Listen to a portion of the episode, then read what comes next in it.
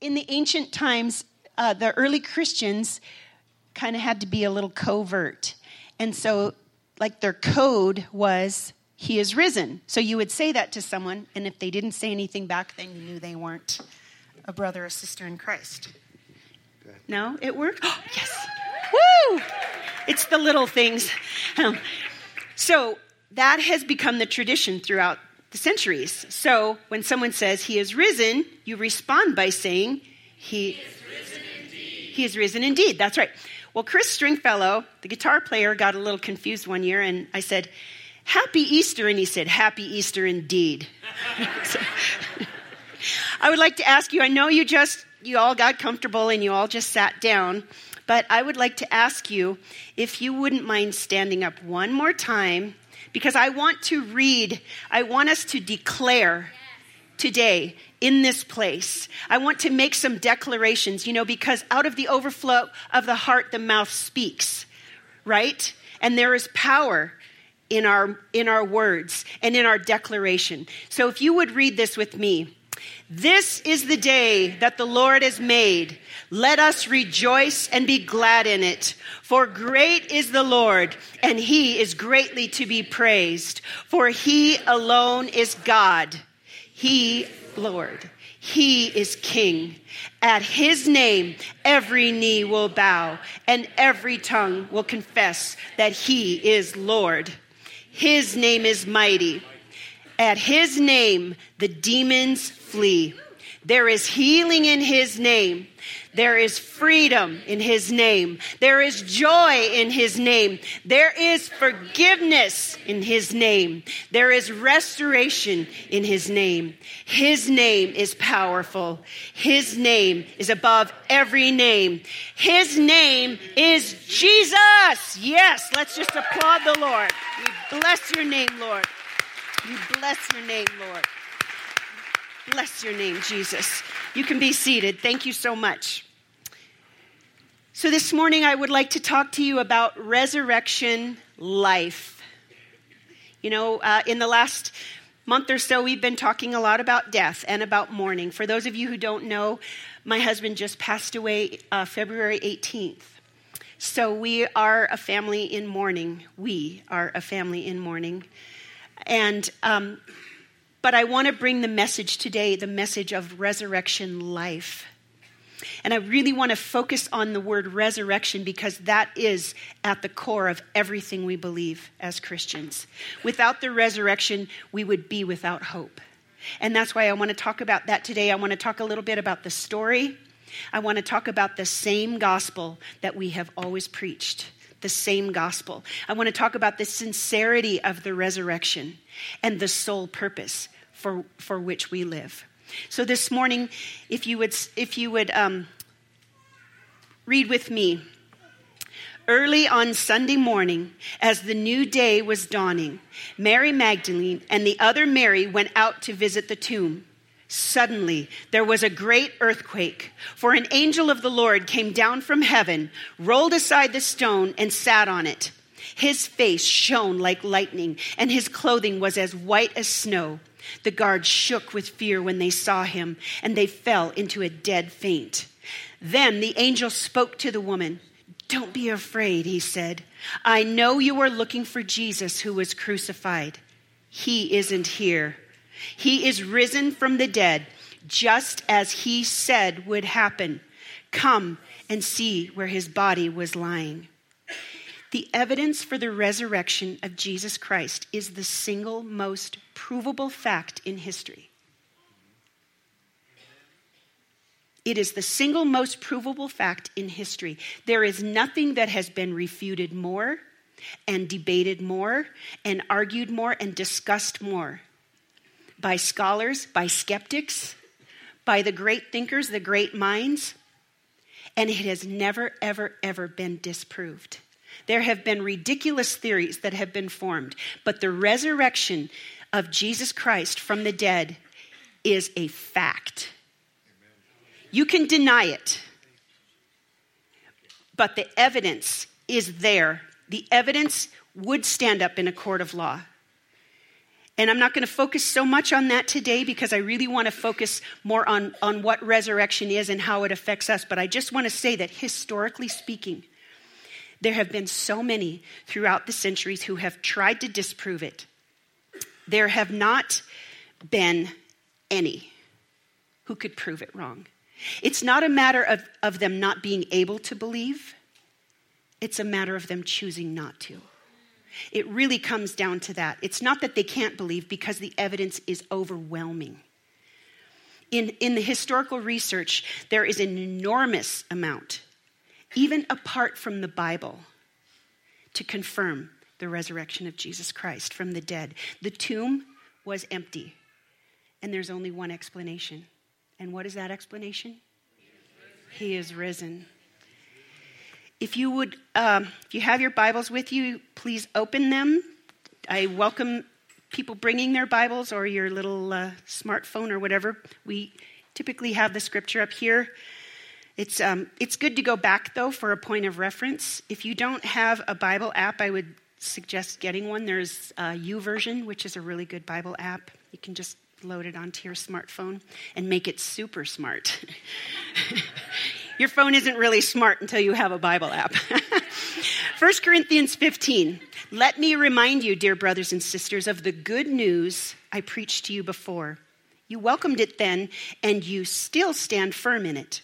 This is the good news that saves you if you continue to believe the message I told you, unless, of course, you believed something that was never true in the first place. I passed on to you and was most important, and what had been also passed on to me Christ died for our sins, just as the scriptures said. He was buried, and he was raised from the dead on the third day, just as the scriptures said. When it's talking about the scriptures, it's talking about the Old Testament, essentially, okay? he was seen by Peter and then by the 12. After that, he was seen by more than 500 of his followers at one time, most of whom are still alive, though some have died. I'm assuming they're probably not, none of them are still alive today, but when this was written. then he was seen by James and later by all the apostles. Last of all, now this is being written by Paul, who wrote two thirds of the New Testament, Saul of Tarsus, the persecutor of the church. He says, Last of all, as though I had been born at the wrong time, I also saw him. For I'm the least of all the apostles. In fact, I'm not even worthy to be called an apostle after the way that I persecuted God's church. But whatever I am now, it is all because God poured out his special favor on me, and not without results. For I have worked harder than any of the other apostles, yet it was not I, but God who was working through me by his grace. So it makes no difference whether I preach or they preach for we all preach the same message you have already believed. This is the gospel. Capital G, good news. It means good news.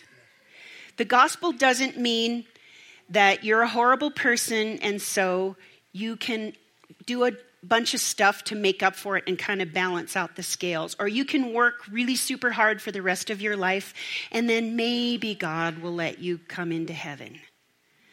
To me, that is not good news. I don't know about you. I just don't like not being sure. The good news is that you and I have all sinned. That's the beginning of it. Every single one of us has sinned. Anybody in here ha- hasn't sinned? Okay, he's a liar, so he just did. All have sinned and fallen short of the glory of God. None of us can live up to the high standard that God has set for holiness. Not one of us. So it sounds like that's not such great news so far, right? But the good news is that Jesus Christ died in our place. Because do you know that in, in ancient Israel, when someone sinned, they would have to bring in a sacrifice. They would have to bring in, you know, two turtle doves or whatever. They would have to bring in some, something to sacrifice because it said in the Le- Levitical law that without the shedding of blood, there can be no forgiveness for sin. So, therefore, there had to be blood shed for forgiveness to take place. So people they would come in and they would sacrifice animals and it always had to be the best of their animals. It had to be perfect. It couldn't they couldn't bring in one that, you know, had a broken leg or um, like Jacques was was lame. I have some friends who have a lame dog, like for real. Like, okay, anyway. they couldn't bring in Jacques. They'd have to bring in a spotless and a perfect lamb to sacrifice. It had to be without blemish, without stain, without defect. We love Jacques, but yeah. But you can't sacrifice him, which is probably okay. But back in those days, that is how the penalty was paid for their sins. So, say, for example, if you lied, you'd have to bring in something to sacrifice. I don't know, a turtle. I don't know. You'd have to bring something in to sacrifice. But when Jesus Christ came, he was the perfect lamb. That's why when we say the lamb has overcome, what that is talking about is Jesus Christ was the only human being in the history of the world to be without sin. He was tempted in every way. He was exactly like us. He was tempted and he was tried, but he never, ever, ever gave in to, to that temptation. He never sinned. He never fell short of God's glory because he is God. But he came down in human form to be sacrificed so that we could have eternal life. But the, the fact that he was sacrificed is not enough. He went to the cross and he paid the penalty for our sins. But the fact that he was raised again is the pinnacle of forgiveness. That that he overcame the grave, he overcame death. The fact that he was raised from the dead gives us hope. There is nothing else that can give us hope except for the fact that Jesus Christ died for our sins and was raised from the dead. Amen. Yeah, shout out. um, this is the same message. This is the gospel message. This is the same message you will hear here in this church week after week after week. You will never hear, you need to be better, you need to do better, you need to try harder, you need to earn your salvation. Because that is the letter of the law that kills, but the Spirit brings life. And the fact that we can have a revelation of that forgiveness that Jesus Christ offered for us, that is our hope. It says that, that Jesus appeared to over 500 people at one time. Now, I don't know how many of you have done drugs, and I won't ask you to raise your hand, but I know that when I used to do drugs, I would only have like a personal hallucination. I never was able to share that experience with anyone else. Sorry for the kids in here. There is forgiveness. but they were ridiculous. I mean, these people tried to say that, oh, well, like all 500 of them had, the, had a hallucination that they saw Jesus. Really? 500 people having the same hallucination? I'm sorry. There is no drug that can, can bring that about. You know, the evidence of the resurrection was through the changed lives. Paul the Apostle, Saul of Tarsus, persecuted the church. He was the, he was the epitome of an awesome Jew. He was an awesome Hebrew. He did everything right. He was, he was faultless when it came to the law. But he got knocked off his horse one day. he was blinded for a while and he had a revelation of Jesus Christ. And he was radically transformed, so much so that everybody was terrified of him. They were scared because they knew what he did to the church. And he's saying here, he's not even worthy to be called an apostle. That's humility, right? But his changed life, the changed lives of all of the apostles, were evidence of the resurrection. And that is still the case today. That is still the evidence that Jesus Christ died and was resurrected, is the changed lives. Think about Eric, okay? He was an atheist, he was a cocaine dealer, he was a violent man, he persecuted the church. We called him Eric of Tarsus because he used to persecute Christians. And his life was transformed radically That is evidence of the resurrection. Pete and Cheryl knew him before he was transformed. They can attest to the fact that he was immediately 180 degrees turned around. 180 degrees. He became a new man. He became a new creature, a new creation in Jesus Christ. That is evidence of the resurrection. He didn't just make this idea, oh, I think I'm going to become a Christian. Hmm. No, he was radically transformed because he had a revelation of the forgiveness that Jesus Christ offered for him on the cross. And you can have that same thing. We can all have that same thing every day.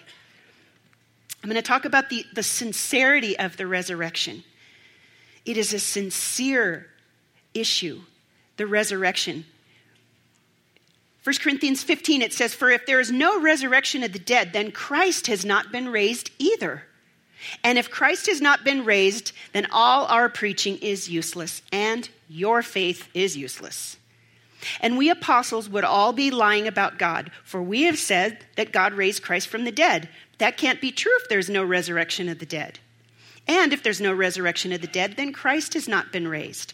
And if Christ has not been raised, then your faith is useless, and you are still guilty of your sins. In this case, all who have died believing in Christ are lost. And if our hope in Christ is only for this life, then we are more to be pitied than anyone in the world. But in fact, Christ has been raised from the dead. He is the first of a great harvest of all who have died.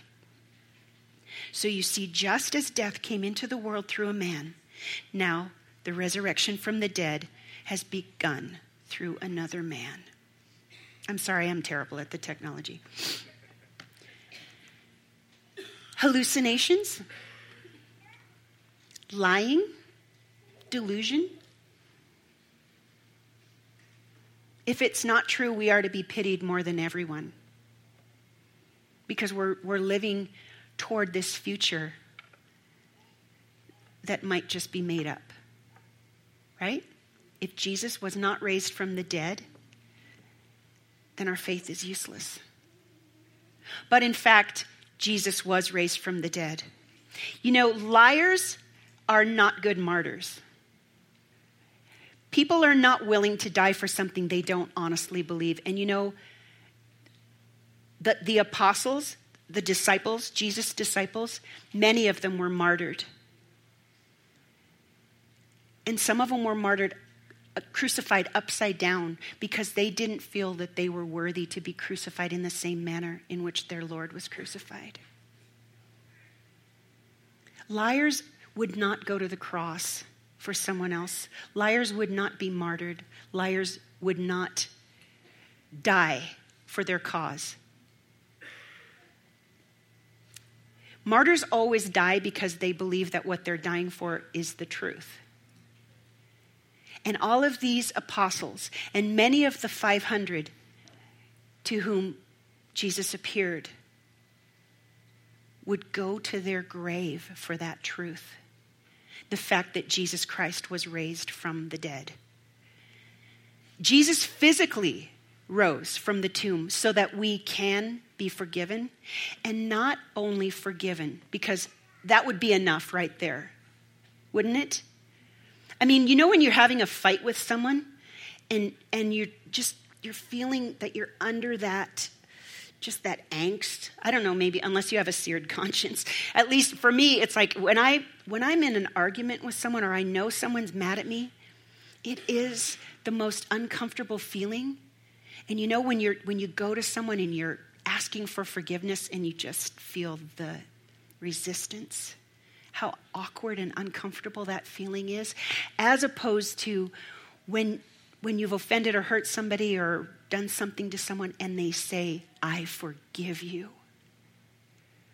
And that is what Jesus Christ offers on the cross. He says, I forgive you. I forgive you for the worst thing that you've ever done, the worst thought you've ever had. Jesus Christ says, I forgive you and that would be enough. But the fact is, he didn't just come for that, he also came to set us free. It says it is for freedom that Christ has set us free. He did not just come to forgive us, He also came to restore us to our original purpose, for the original purpose for which He created us. And that is what we desire deep within our souls. 1 Corinthians 15 58, it says, So, my dear brothers and sisters, be strong and immovable. Always work enthusiastically for the Lord, for you know that nothing that you do for the Lord is ever useless. There is nothing on this earth that will satisfy. Everything that this, this world holds out is a lie. Like even like the kids said in the glory play. You know, you get a bunch of money and it satisfies you for about 10, 15 minutes. And then suddenly it, it isn't enough anymore. Or you get that relationship and you think that that's going to fulfill you until you start to realize that they're not everything you had hoped necessarily. Right? You get the job, the dream job. What happens after a couple of months? Pretty soon it's like, it's not satisfying. Nothing on this earth is satisfying. Philippians 3 8 says, Everything else is worthless when compared with the infinite value of knowing Christ Jesus my Lord. For his sake, I have discarded everything else, counting it all as garbage so that I could gain Christ and become one with him. I no longer count my own righteousness through obeying the law. Rather, I become righteous through faith in Christ. For God's way of making us right with himself depends on faith. I want to know Christ and experience the mighty power that raised him from the dead. I want to suffer with him, sharing in his death so that one way or another I will experience the resurrection from the dead. You know, when we are found in Christ, we lose our lives. If you seek to save your life, you will lose it. But if you lose your life for the sake of Jesus Christ, you will find it. And I have found life, even in the midst of my sorrow in the midst of my mourning and my suffering, I have found life and I have found hope and I have found peace. And we do not grieve as those who have no hope. This is not my agenda. I would not have chosen this. I would much rather have my husband on this earth with me. But God knew before the foundations of the earth when He called Eric that he would live 53 years and two, 350 some, you probably know, 50 some days. That was it. And that's a complete life. Because our lives are but a vapor. You know, it's like when you put on perfume or cologne, you know, you little spray. Sometimes you, you know, some of the sprays are just bigger. Some of you are bigger, bigger vapors. but the Lord knows. Our hope is in Him all day long. And when we suffer, we understand that we consider everything else rubbish. Eric loved that word, rubbish. He always said it with a British accent rubbish. Everything else is rubbish. Everything else is trash compared to knowing Jesus. And I can attest to that fact right now in this season of my life. Everything else is rubbish to me besides knowing Jesus Christ and having the hope that Eric is not gone. He's not lost. Everything else is rubbish compared to knowing Jesus Christ. It is only in Him that we will experience fulfillment. It is only in Him. I have experienced the peace that transcends understanding. It has guarded my heart and my mind in Christ Jesus. I have seen His goodness. I have seen His grace. I have seen His compassion and His kindness. Romans 14, 8. And I don't really know when the Lord put this in the Bible, but he put it in a couple weeks ago for me. I've read it a, a grillion times. Seriously, I've read well, at least a grillion. And all of a sudden, it was my bold print. And I knew that this is what the Lord was speaking to give me comfort. And it says, and I hope this comforts you. If we live, it's to honor the Lord. And if we die, it's to honor the Lord. So whether we live or die, we belong to the Lord. Christ died and rose again for this purpose to be Lord both of the living and of the dead. That's my hope. That's our hope. Eric's death honored the Lord. I don't understand it. God's thoughts are not our thoughts, His ways are not our ways. But the fact that Christ rose from the dead gives me the strength to go on. And we rejoice in our sufferings. Amen? Amen? The closest thing that we can be to eternal life is to be found in Christ. The Bible talks so many times, the New Testament talks about being in Christ. In Christ. Uh, the analogy that I use, it's, it's like we're the hot dog and he's the cornbread. oh, these health food. It's tofu, gluten free cornbread. I remembered uh, one time Eric and I went to a farmer's market. I've shared this with so many people, but he was so dang, he was so funny. He just he one time we went to this farmer's market and there was a, a whole table full of little samples there and he went to reach for one. He goes, "Oh, I can't have any." And I said, "Well, why not?" And he goes, "It says right here, gluten free."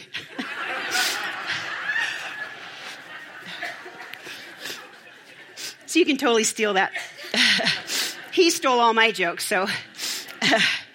um, Colossians 1:26 This message was not kept secret for centuries and generations past, but now it has been revealed to God's people. For God wanted them to know that the riches and glory of Christ are for you Gentiles too, and this is the secret. Want to know a secret? Christ lives in you. This gives us gives you the assurance of sharing his glory. Christ lives in you.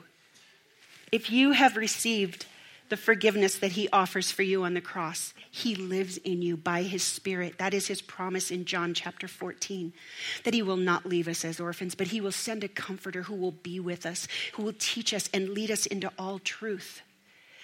That he would be in us, Christ in you, the hope of glory. Jesus is the resurrection and the life. He said it himself. Jesus told the woman, I am the resurrection. I am the resurrection and the life. Anyone who believes in me will live even after dying. For those of us who have sorrow for having lost, not really lost, but having someone passed who knew the Lord, we have that hope that Jesus is the resurrection and the life. Anyone who believes in me will live even after dying. And as I mentioned earlier, it's not just for the here, the great beyond, you know, it's not just about heaven. He has promised to give us life here on earth. But the closest we can get to heaven and to eternal life and to the abundant life is to become everything He called us to be to be restored, to be, to be reconciled to Him, our Creator. Because He lives, we also live. Only because He lives. Otherwise, we are dead in our trespasses and sins. And our hope is in Him all day long. Right? Okay, I'm going to tell you guys a story. It's a little bit random, but it was a really faith faith building thing for me. Um, it starts out pretty icky. So, if you're prone to anxiety, I apologize. um, okay, so Eric always took really good care of me, and he left an insur- a life insur- insurance policy. Whew. He left a life insurance policy, and um, I don't know if you've ever had to fill out that kind of paperwork, but it is arduous and it is grueling. And I hate that stuff even when I'm just doing fine and when I can actually think. And so I was going through the whole process of, I mean, paper, sheet after sheet after sheet of all of these pages. And I actually called the financial institution and I, I said, for, for you office fans, okay, remember when Oscar, the financial manager, was explaining finances to Michael, who wasn't the smartest guy in the world? And, and he starts explaining finances, and Michael goes, uh, Talk to me like I'm seven. And then Oscar dumbs it way down, and then Michael goes, Okay, now talk to me like I'm five. That's what I told the lady on the phone. I'm like, Okay, talk to me like I'm five.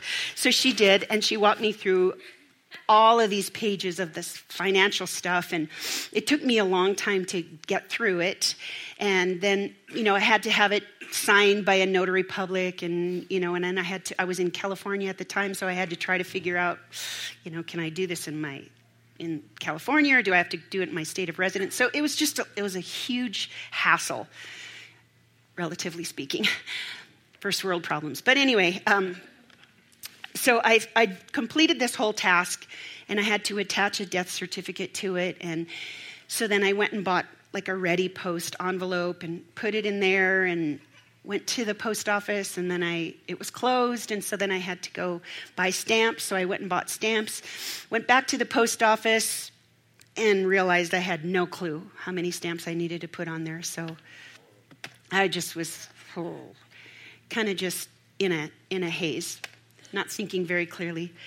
So I ended up going home going back to the condo where we were staying and uh, just totally forgot about it the next day, Rebecca and I packed up. We were trying to get, in, get on the road by nine, and so packed everything up, got in the car, started going halfway through South Lake Tahoe. I reached down for the envelope, and it was gone.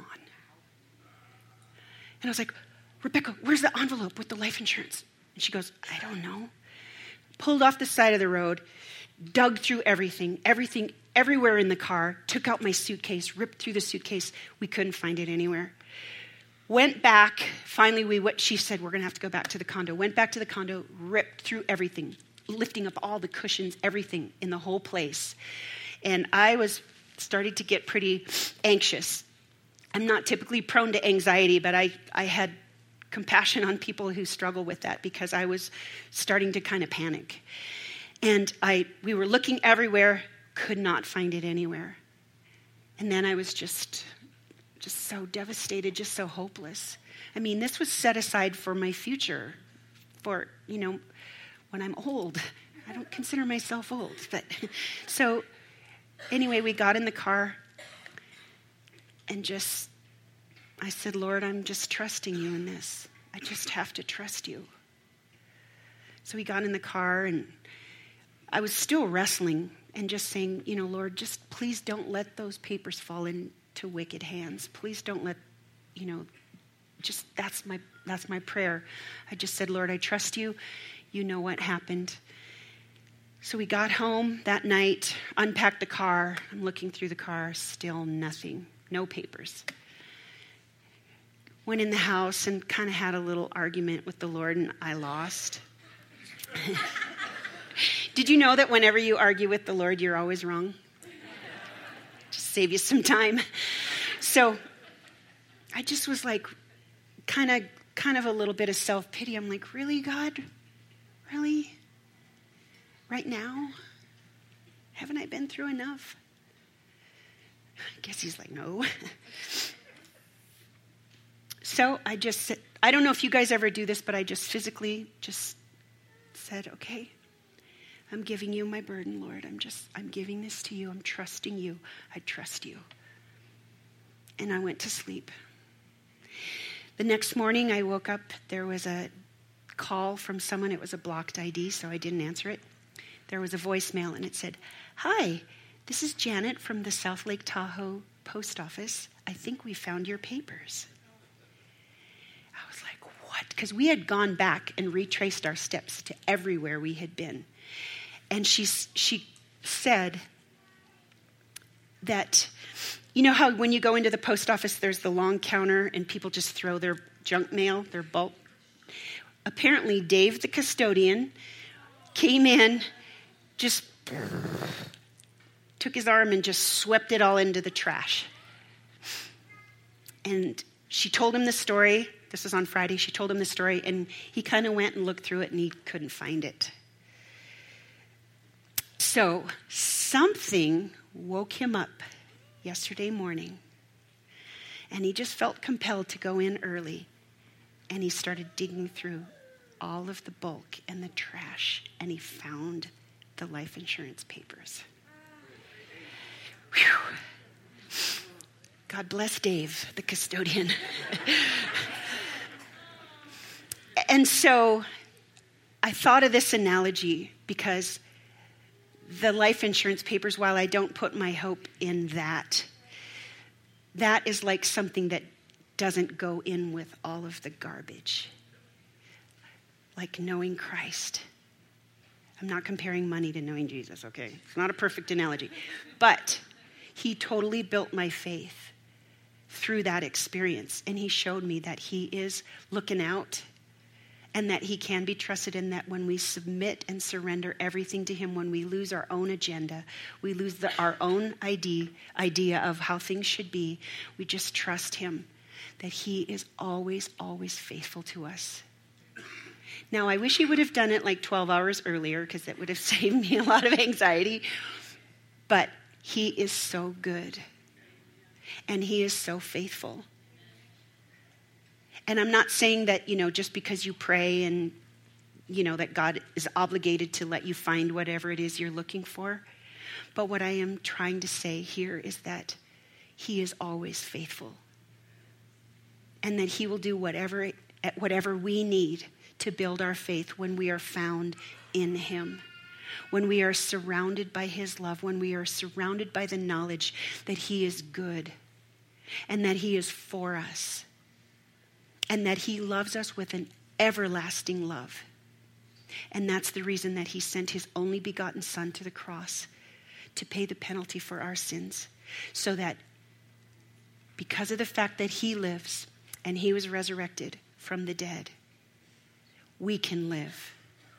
And as we serve God wholeheartedly, we will begin to understand and to find our purpose and our fulfillment. And that's the gospel. Next week, I'm going to be talking about living our dream, about finding the purpose for which we were created. Because God, in His goodness, created each of us uniquely and with a specific purpose. You know, I love taking personality tests and those kind of things but putting us in a box is not really how God views us. He created each of us uniquely and individually, and with our own individual dreams and purposes. And in, in knowing those dreams and knowing who we were created to be, that is where we will find fulfillment, and that is the closest we can be to heaven. Would you stand with me, please? So, the gospel the good news that all have sinned and fallen short of the glory of God, but God has provided a way through his own Son, through sending the sacrifice of Jesus on the cross, cross to pay the penalty for our sins. And that Jesus Christ overcame sin and death by being raised from the dead, by being resurrected from the dead. It is true. Jesus is raised from the dead. If you do not believe it, it is not for lack of evidence, it's because you don't want to believe it. Because there is more evidence that He is alive. You look around this room, you look at changed lives. He is alive. If you have never met Jesus, if you have never had that revelation of the forgiveness that He offers, I just want to encourage you. Can I have a couple of people come forward to um, pray? If you have never met Jesus, I just invite you to come forward and ask for prayer. because He is alive, He lives. He changes our lives. He gives us purpose. He forgives us. And He sets us free. And He delivers us.